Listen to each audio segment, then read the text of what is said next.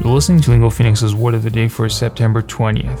امروز پپرونی پیتزا دی هستش و داریم در مورد کلمه شیف صحبت می‌کنیم که اسپلنگش میشه S-H-A-V-E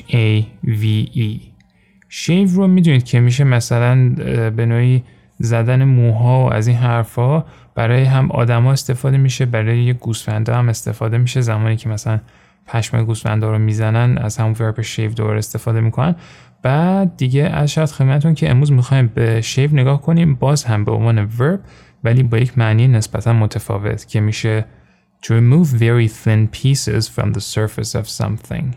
Shave thin strips of cheese over the pasta. Garnish with basil sprigs and shaved cheese. و یا اینکه می‌تونیم بگیم shave some fresh parmesan cheese over the salad before serving. بعد اینکه گفتم این پنیری که گفتم هم پارمیژان بهش میگن هم پارمزان بهش میگن. من چون صدای ژ رو دوست دارم تصمیم گرفتم اونی که با ژ هستش رو بگم. ولی خب انتخاب با شماست که کدوم رو بیشتر دوست دارید.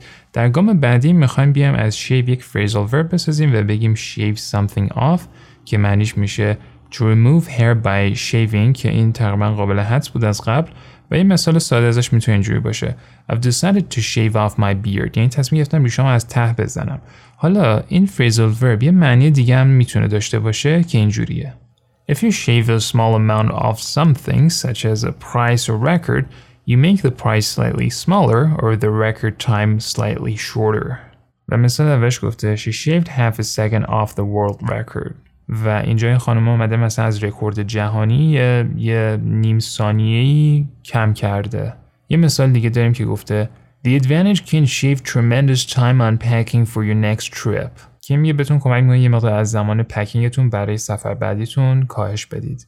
بعد مثال بعدیمون از نیویورک تایمز هست که گفته By limiting when time should be added back, officials hope to shave seconds or even minutes from reviews.